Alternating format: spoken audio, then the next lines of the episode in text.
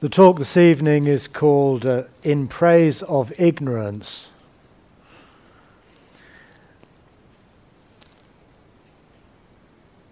And really, what I want to look at is, um, is the flip side of questioning.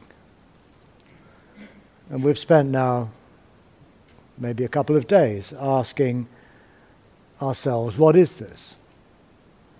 And each time that we do that, we're tacitly saying, I don't know what this is. I don't know. If you, the, in order to ask a question, you have to acknowledge your ignorance. You can't question without ignorance, even in the most trivial example. Where is the railway station in Newton Abbot? I can ask that station sincerely because I'm ignorant of where the railway station is. Otherwise, there'd be no purpose or meaning in asking that question. We may not be comfortable with the word ignorance because, let's face it, in Buddhism, ignorance has a pretty bad press we might prefer to say unknowing or not knowing. In other words, when I ask, What is this? I'm also acknowledging that I don't know what this is. Now, curiously, I think that this way of thinking about questioning and not knowing goes to the heart of what the Buddha called sammaditthi, uh, usually translated as right view. I prefer, perhaps in English, to say a true vision or an authentic outlook, something more like that. View, unfortunately, always suggests an opinion, uh, a position. What is your view on this? What is your view on that?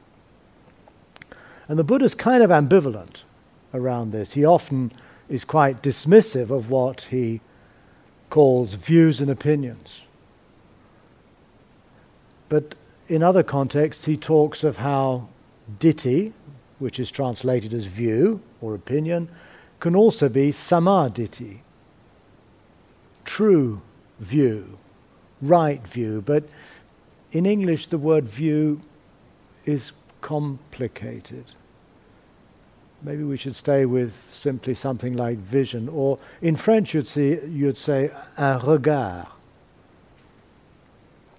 le regard philosophique, a, a philosophical perspective or attitude, perhaps. So, in what sense is what is this and I don't know, what's that got to do with sammaditthi? What does that have to do with this true vision, which is the first step of the Eightfold Path? I'm going to start by looking at a sutta, a discourse, in which the Buddha addresses precisely this question. And it's called the Kaccanagotta Sutta, the discourse to a man called Kaccanagotta, the one from the Kaccana clan, literally. We don't know really who this person was, but he appears and he asks uh, to uh, Gotama, You say true vision. What do you mean by that? What do you mean by true vision? And I'll read the answer. By and large, Kaccana, says Gautama, this world relies on the duality of it is and it is not. But one who sees the arising of the world as it happens with complete understanding, that person has no sense of it is not about the world.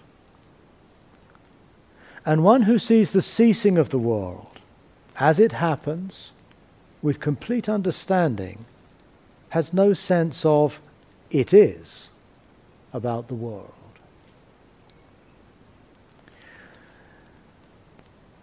Now, what the Buddha's getting at here really is the effect of the very structure of our language, the very grammar of our language, to have a very strong influence on how we think of the world to be.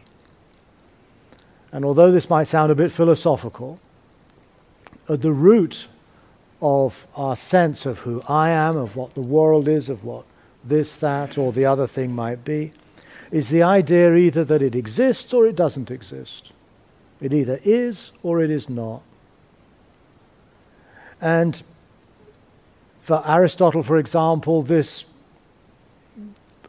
uh, is expressed in the idea of the law of the excluded middle. Something either is A or is not A. There's no third alternative. The Buddha, however, begs to disagree. That living in the duality of it is and it is not is uh, precisely uh, what a true vision leaves behind, goes beyond. And it does this not by some kind of theoretical argument, but through observing the way life happens. And again, in classical Buddhist uh, parlance, we see things coming into being, we see things arising, and we see things passing away.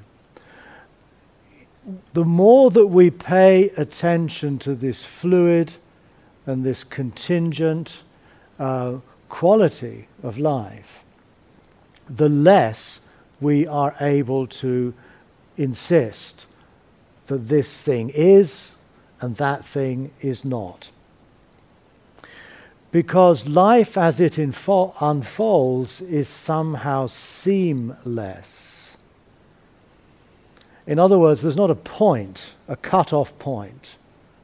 Let's take, for example, a flower. A flower starts, let's say, with a seed, and the seed produces a little sprout, and the sprout produces the stalk, and the stalk produces leaves, and then eventually a geranium appears.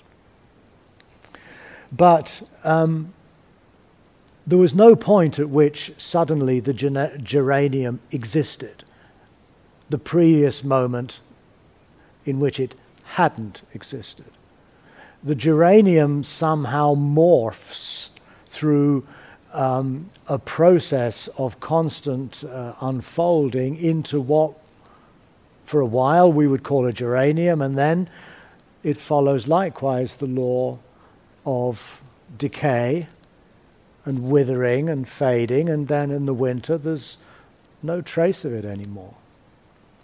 And language, of course, thinks of it in terms of well, we had a seed, one thing, we have a geranium, another thing, and this thing produces that thing. But when you pay attention to the actual process itself, you find that you have an unbroken undivisible continuity. There's no breaks. In other words, it's concepts and words and language that impose these neat divisions and borders on life. And of course, that's terribly useful. If it weren't, if we didn't have language, I wouldn't be sitting here talking to you now that this is part also of what it means to be human, but language is a double edged sword. It can free us into thinking differently, into imagining alternatives, but also it can keep us uh, uh, trapped. Wittgenstein famously said that the purpose of philosophy is to free the mind from the bewitchment of language. Bewitchment is this capacity language has to somehow uh, persuade us that there are things out there like geraniums and seeds, and they're quite different from one another. There's different people, there's different this, different that, and they're all somehow existing in their own right, distinct and unique and separate from everything else. But the person who sees the arising or observes how things come about, it's not possible at that moment to say that the thing uh, doesn't exist.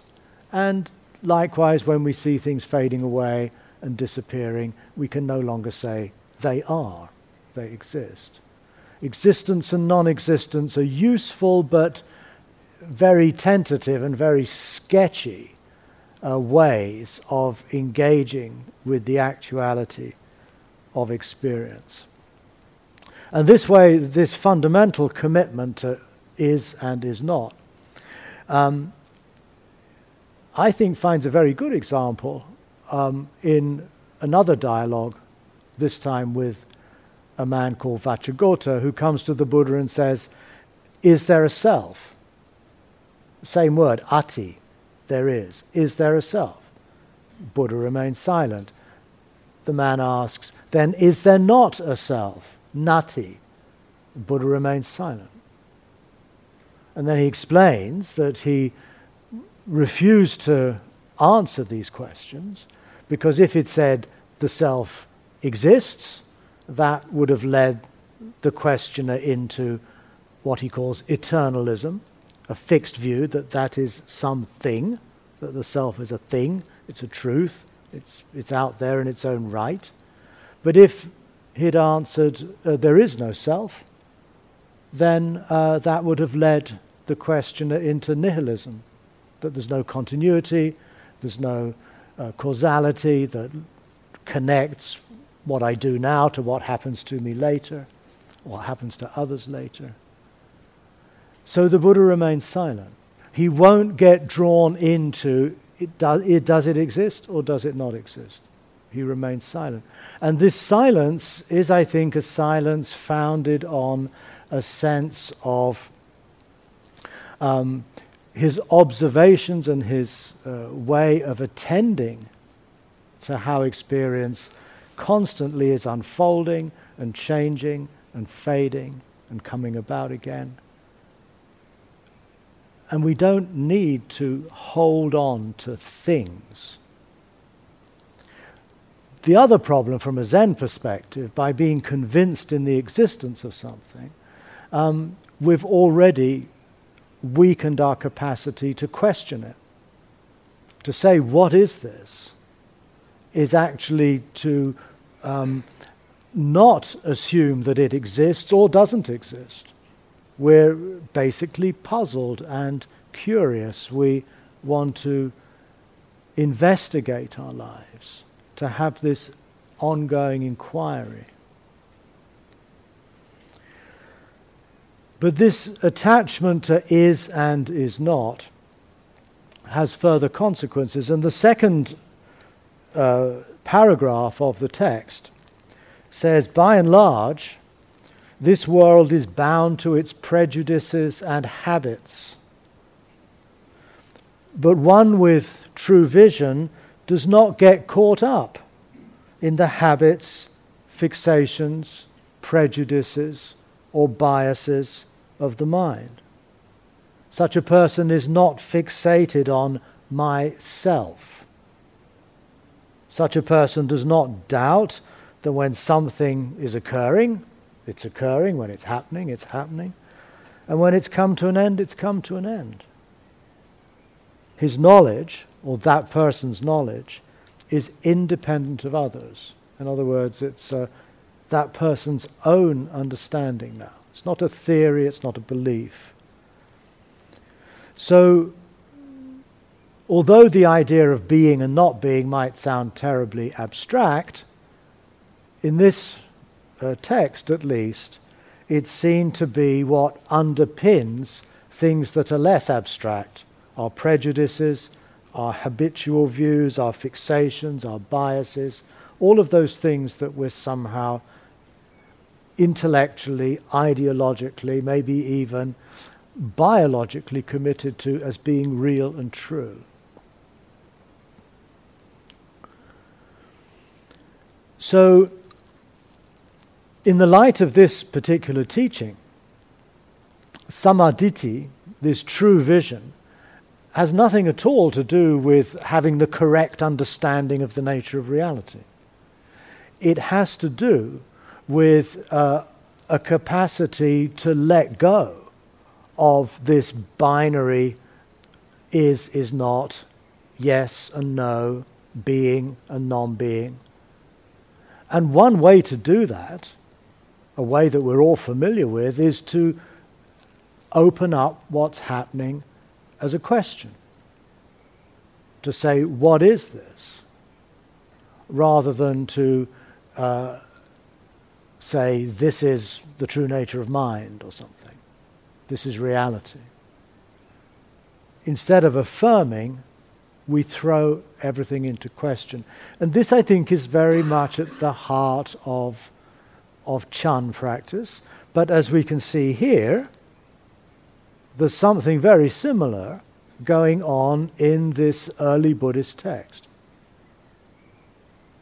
And curiously, this text I've just um, explained to you, or tried to explain to you, um, is the only text that's cited by name by Nagarjuna, Nagarjuna, Nagarjuna, the founder of the philosophy of of emptiness.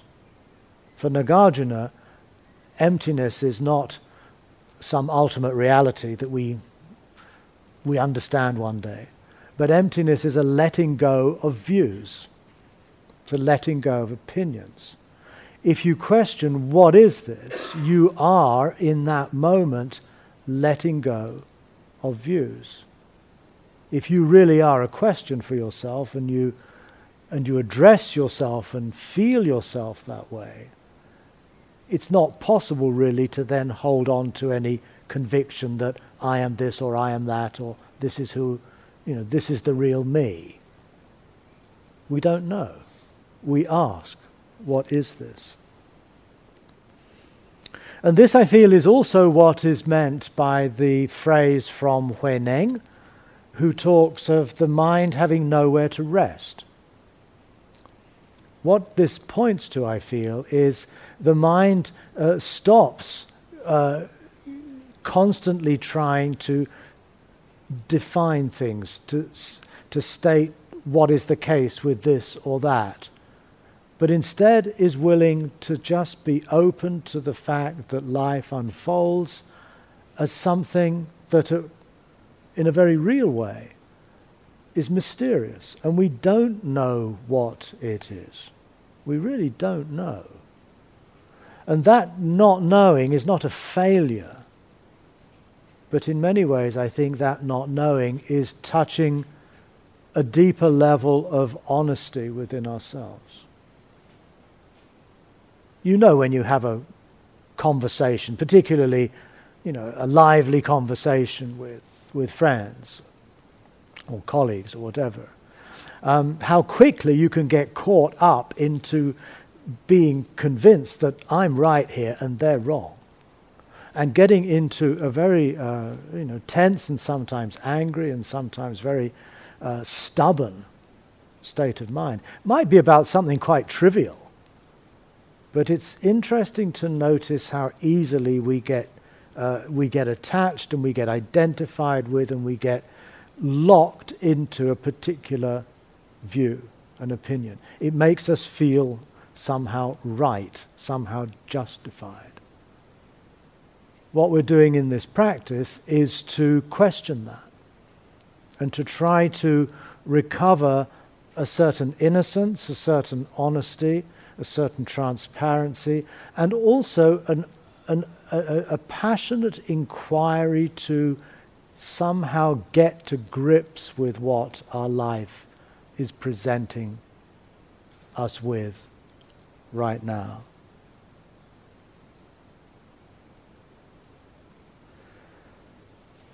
In prior to uh, Nagarjuna, prior even probably to the Kaccanagotta Sutta, we have early texts in the, the Sutta Nipata, which is a very, a, a, a, very uh, early account or early collection of texts.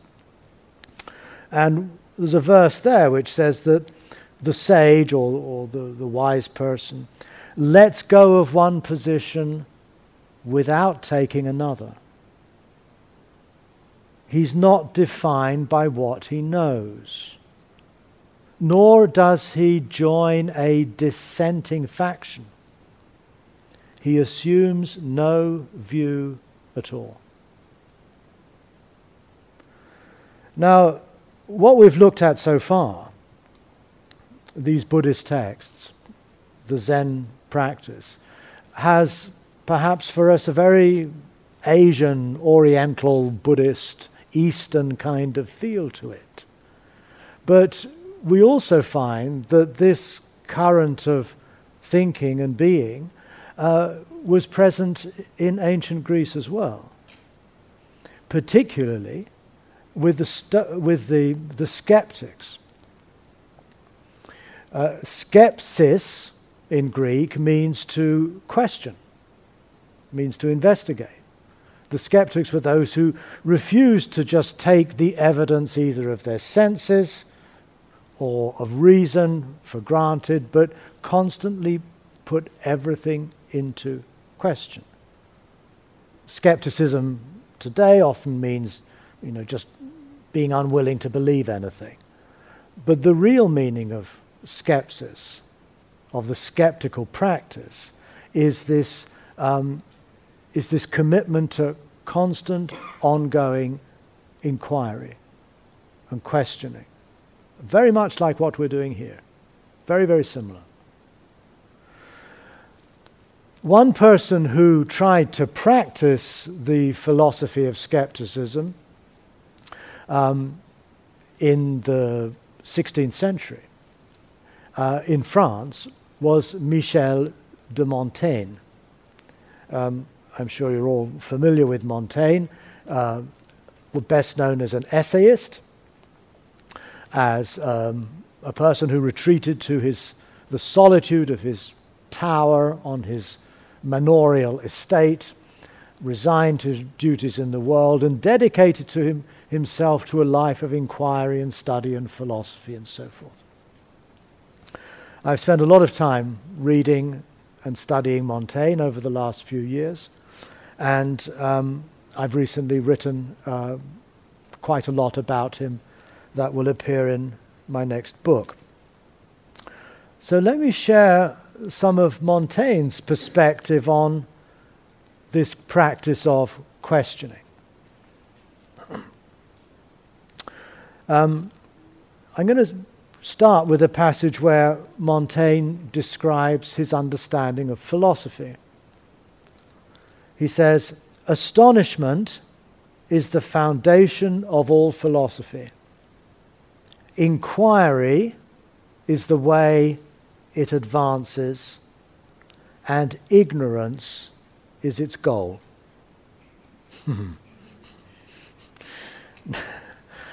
now, the idea of astonishment is the foundation of all philosophy, is, of course, an idea taken from Socrates.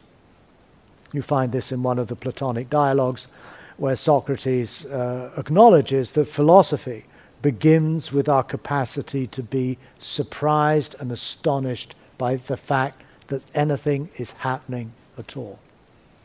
It's a sense of wonder, a sense of uh, amazement that this is happening. Now, for us, it sounds strange that that's the foundation of philosophy, because today philosophy is very often thought of as a rather abstract intellectual discipline in universities, we don't immediately think of its foundation being astonishment.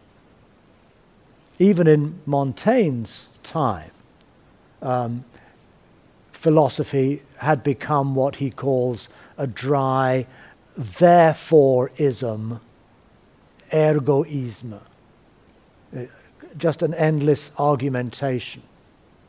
Whereas for Montaigne, he says there's nothing more sexy than philosophy. So when we go back to the Greeks, we find the practice of philosophy looks much more like a kind of Buddhist meditation or a Zen koan than it does compared to what you might study in a university course on philosophy today. So, astonishment is the foundation, just as it is the foundation for what we're doing here. Inquiry is the way it, it advances, you know, questioning relentlessly, passionately. What is this? And the goal is not that suddenly we get to the certainty, oh, this is what it is, but actually we come to be completely at ease in our ignorance. We don't know. Now, Montaigne realizes that this is a bit, um, a bit of an odd thing to say.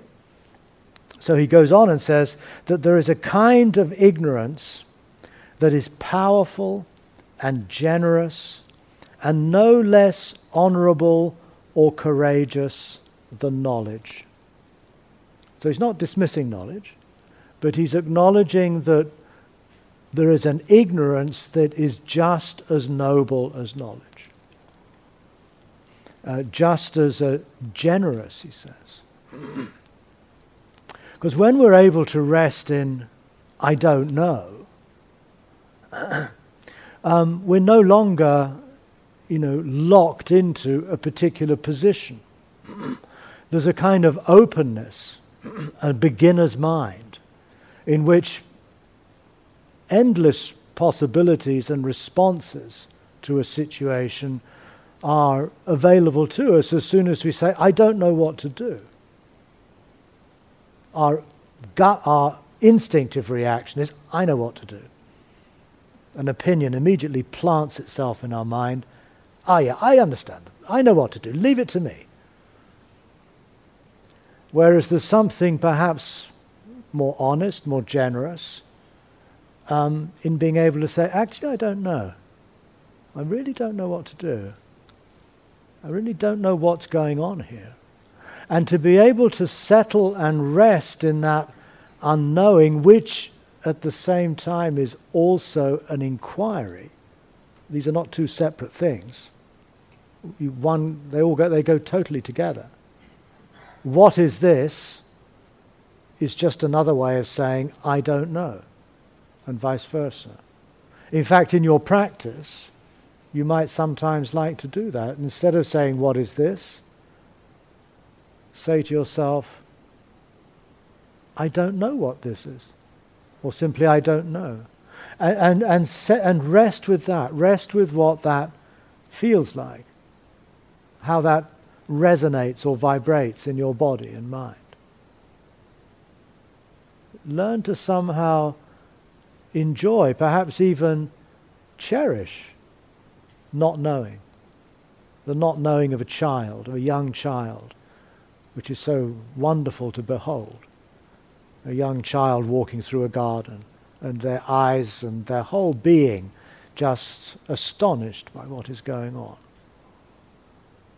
Meditation, I feel, any kind of meditation that somehow allows us to just let go of the emotional and the opinionated burdens we carry can lead us into a state of physical and emotional stillness and ease in which the world appears as more radiant, more wondrous, more bewildering, and we realize how profoundly ignorant we are. Montaigne called ignorance his, uh, his master form, his, basically his, his, his, his primary working framework for living. And he's very puzzled by how people are only astonished by what he calls miracles and strange events, and, and recognizes that they seem to hide themselves whenever I show up. In other words, we hear endless stories of magic and people walking through walls or doing weird things. But it's always, in my case, is exactly the same as Montaigne's. It's always one step removed. Uh, it'll be, well, I didn't see it for myself, but my uncle, not my uncle, very, very honest man, he, when he was a young man, he saw this or saw that. Um, in other words, the problem here is not only do these things endlessly recede, miracles and magical things, but um, they uh, compromise, or in a sense, uh, uh, conceal what is truly miraculous, and that is the fact that we're here at all. Instead, we see mystery and wonder in special miraculous things. By contrast, Montaigne declares, I have seen nothing more weird or miraculous than myself. Over time, he says, we get used to strange things. But the more I probe myself and know myself, the more my oddity astonishes me, and the less I understand who I am.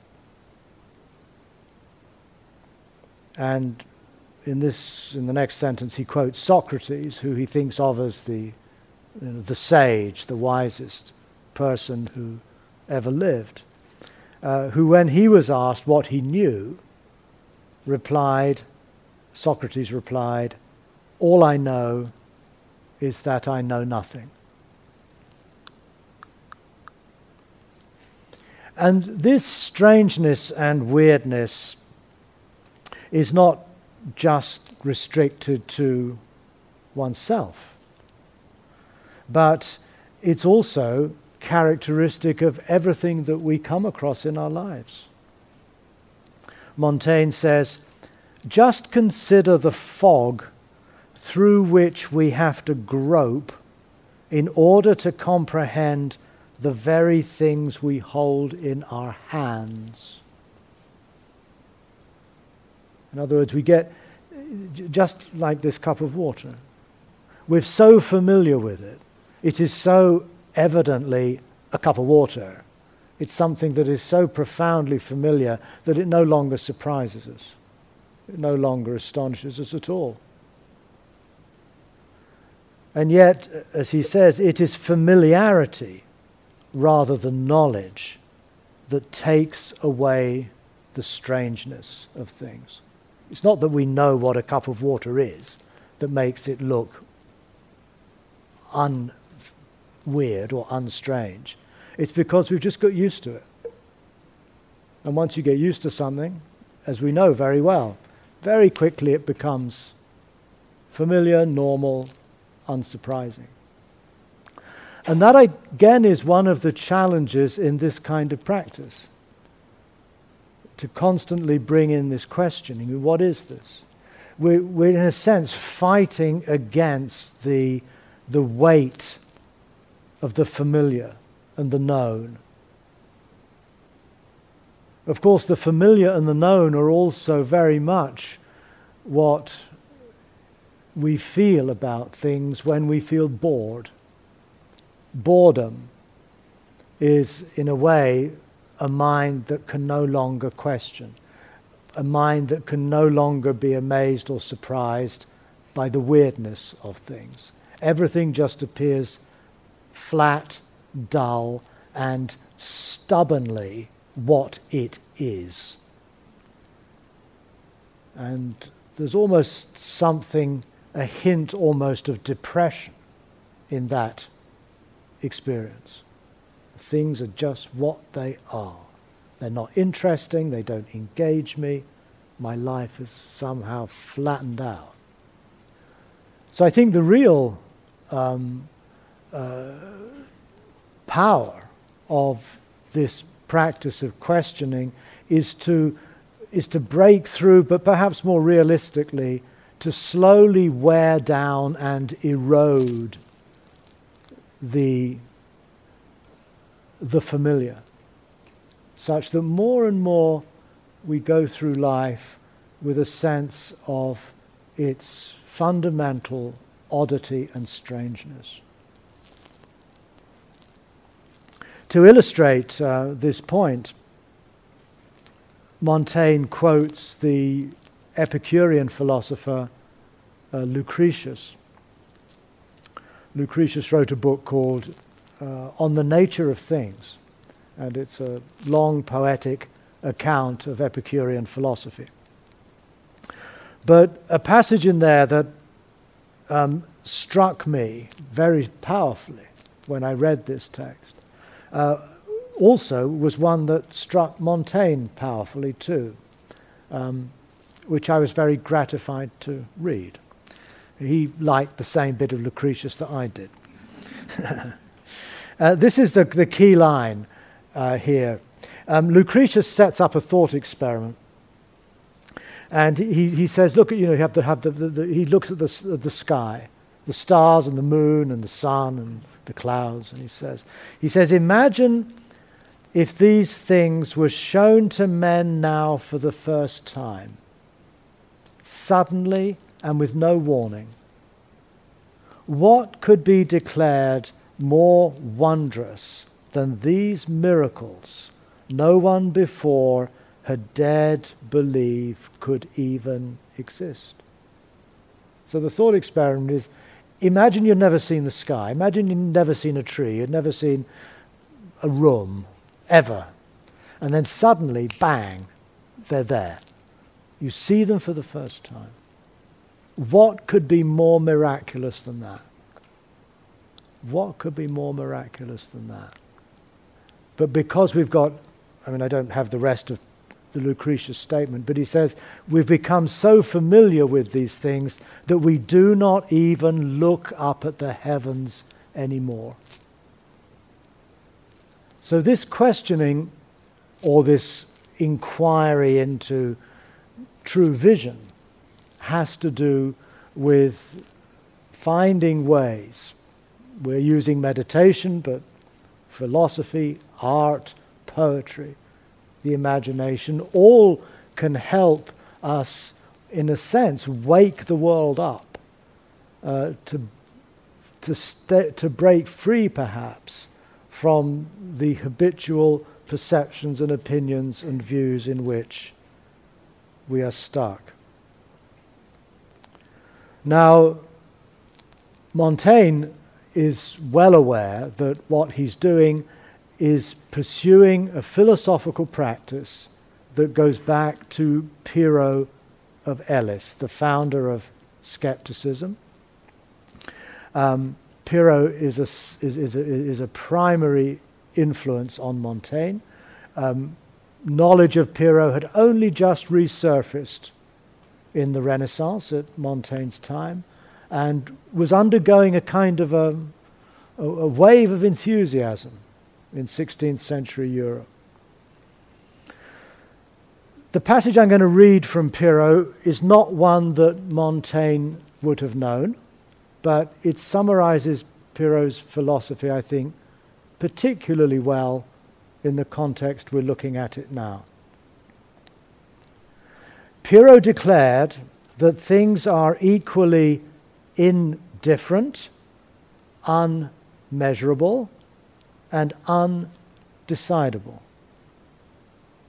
Therefore, neither our sensations nor our opinions tell us truths or falsehoods, is or is not. We should not put our slightest trust in them, but we should be without judgment without preference, and unwavering, saying about each thing that it no more is than is not, or both is and is not, or neither is nor is not. And the result for those who adopt this attitude will first be speechlessness aphatos, and then untroubledness, ataraxia. So here the, the resonance with, with early Buddhism is very obvious, the resonance with Nagarjuna. The tetralemma is, is not, both is and is not, neither is and is not. This we get in the Pali Suttas, we get it in Nagarjuna's philosophy, and it appears in Pyrrho of Elis. And since Pyrrho accompanied Alexander the Great to India, and as his sort of in house philosopher, and the Greek records themselves describe his studying with Indian sages. Many scholars have, uh, have, have uh, um, concluded that Pyrrho picked up these ideas from India. It's possible. Uh, endless scholarly debate is still ongoing. I don't have an opinion about it, which I think is probably the most Pyrrhonian way to approach the question.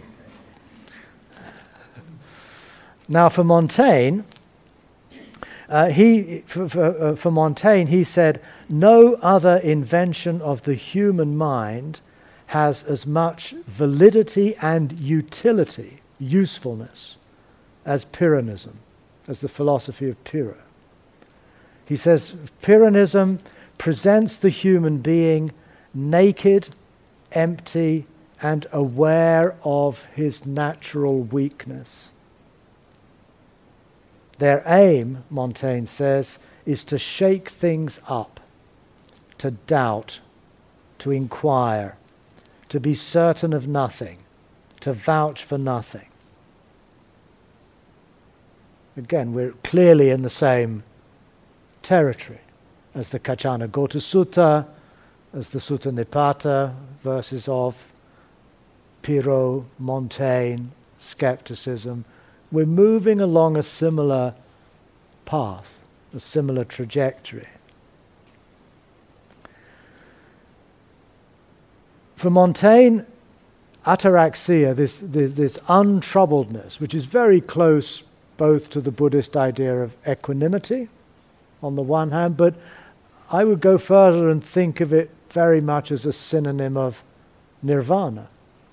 The absence of greed, absence of hatred, absence of confusion, which is also described as shanti, as peace, as an untroubled, peaceful state of mind that is likewise understood as being empty of reactivity, empty of opinions, empty of views.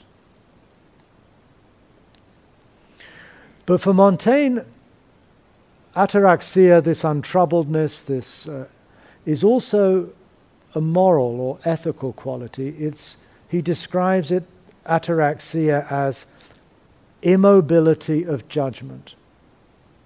In other words, the capacity to retain a sense of inner balance, immobility, as a foundation for then making choices, rather than just being pushed and pulled by one's preferences, biases, habits, and so forth. So the freedom that is um, sought here um, is actually an, a, a moral or an ethical freedom. This is Montaigne's definition of ataraxia a peaceful and settled way of life, untroubled by the pressure of opinions and the knowledge we pretend to have of things which give birth to fear, avarice, envy, immoderate desires, ambition, pride, superstition, love of novelty, rebellion, opinionatedness. It sounds like a Buddhist list of things to avoid.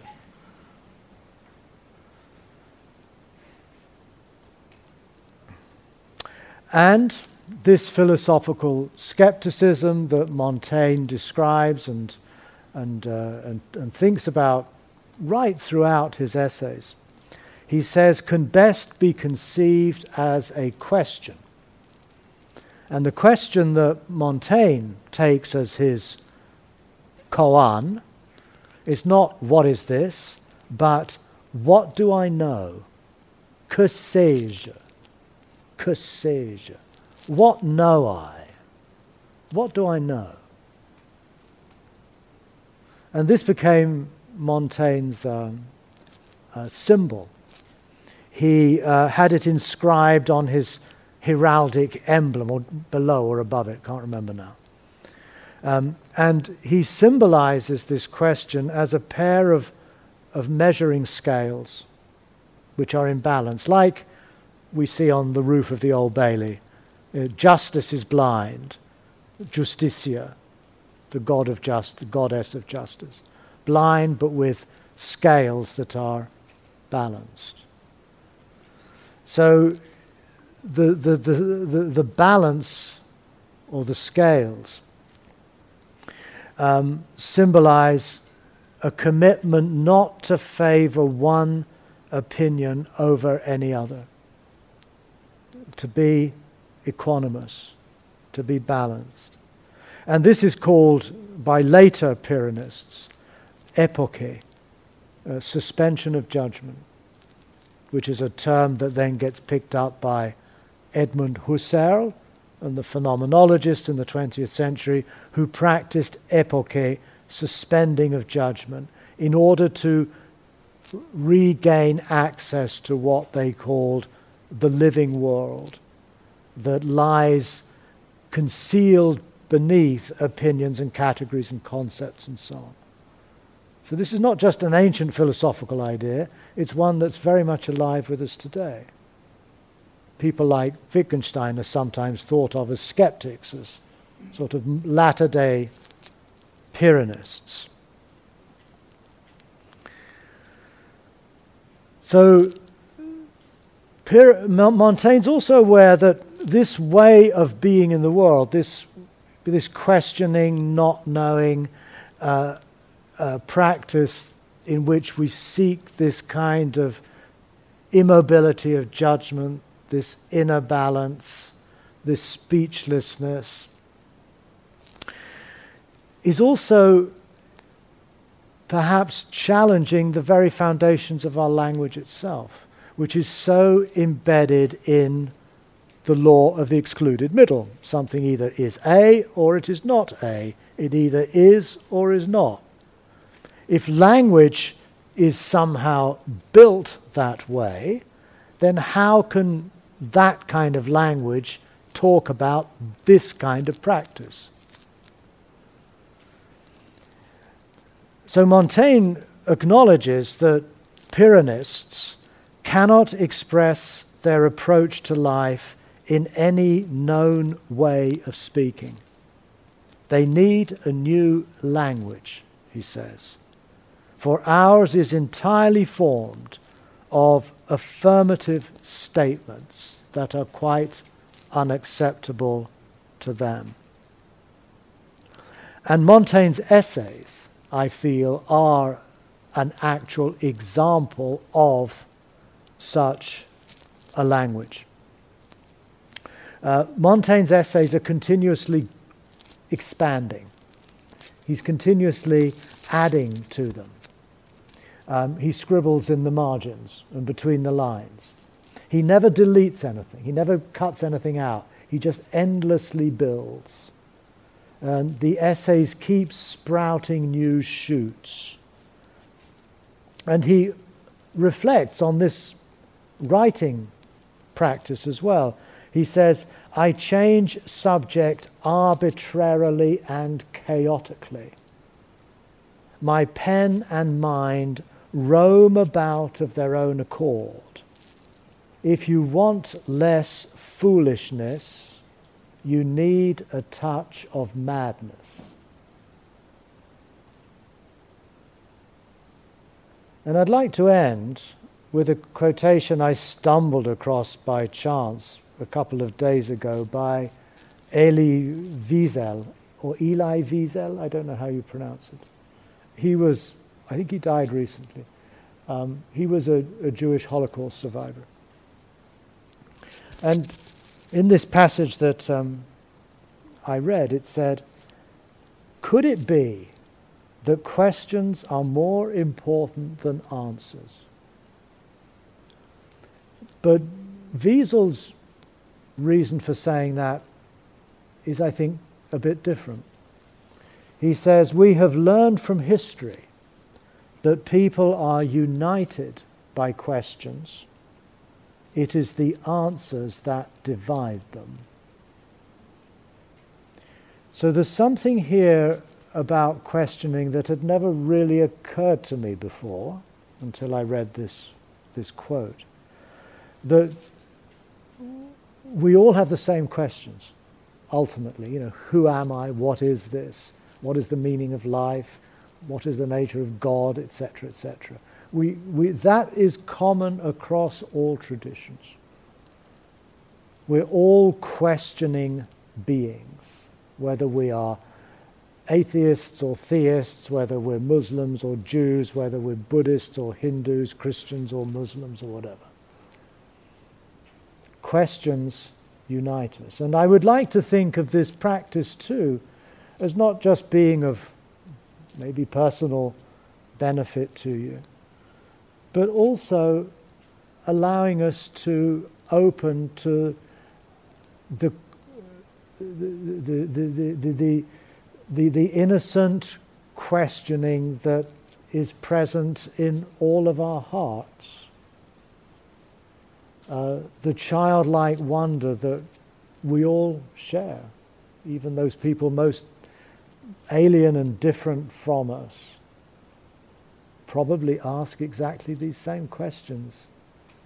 Of course, we all have our own opinions and views and so on, but that's precisely where we start to differ. That's where division comes in.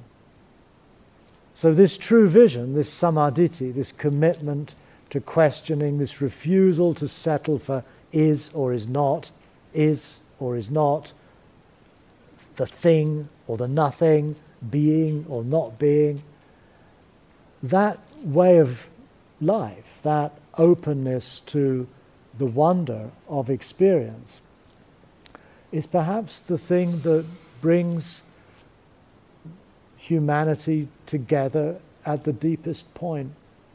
We're all basically ignorant. And it's that ignorance that holds us perhaps together, that makes us human in a way.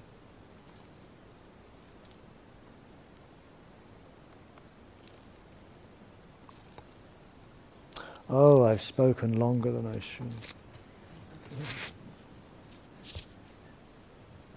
Um, if it's okay, I'll stop here.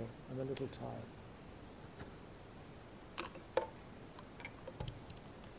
So there'll be uh, the next sitting. Thank you for listening. To learn how you can support the teachers and Dharma Seed, please visit dharmaseed.org slash donate.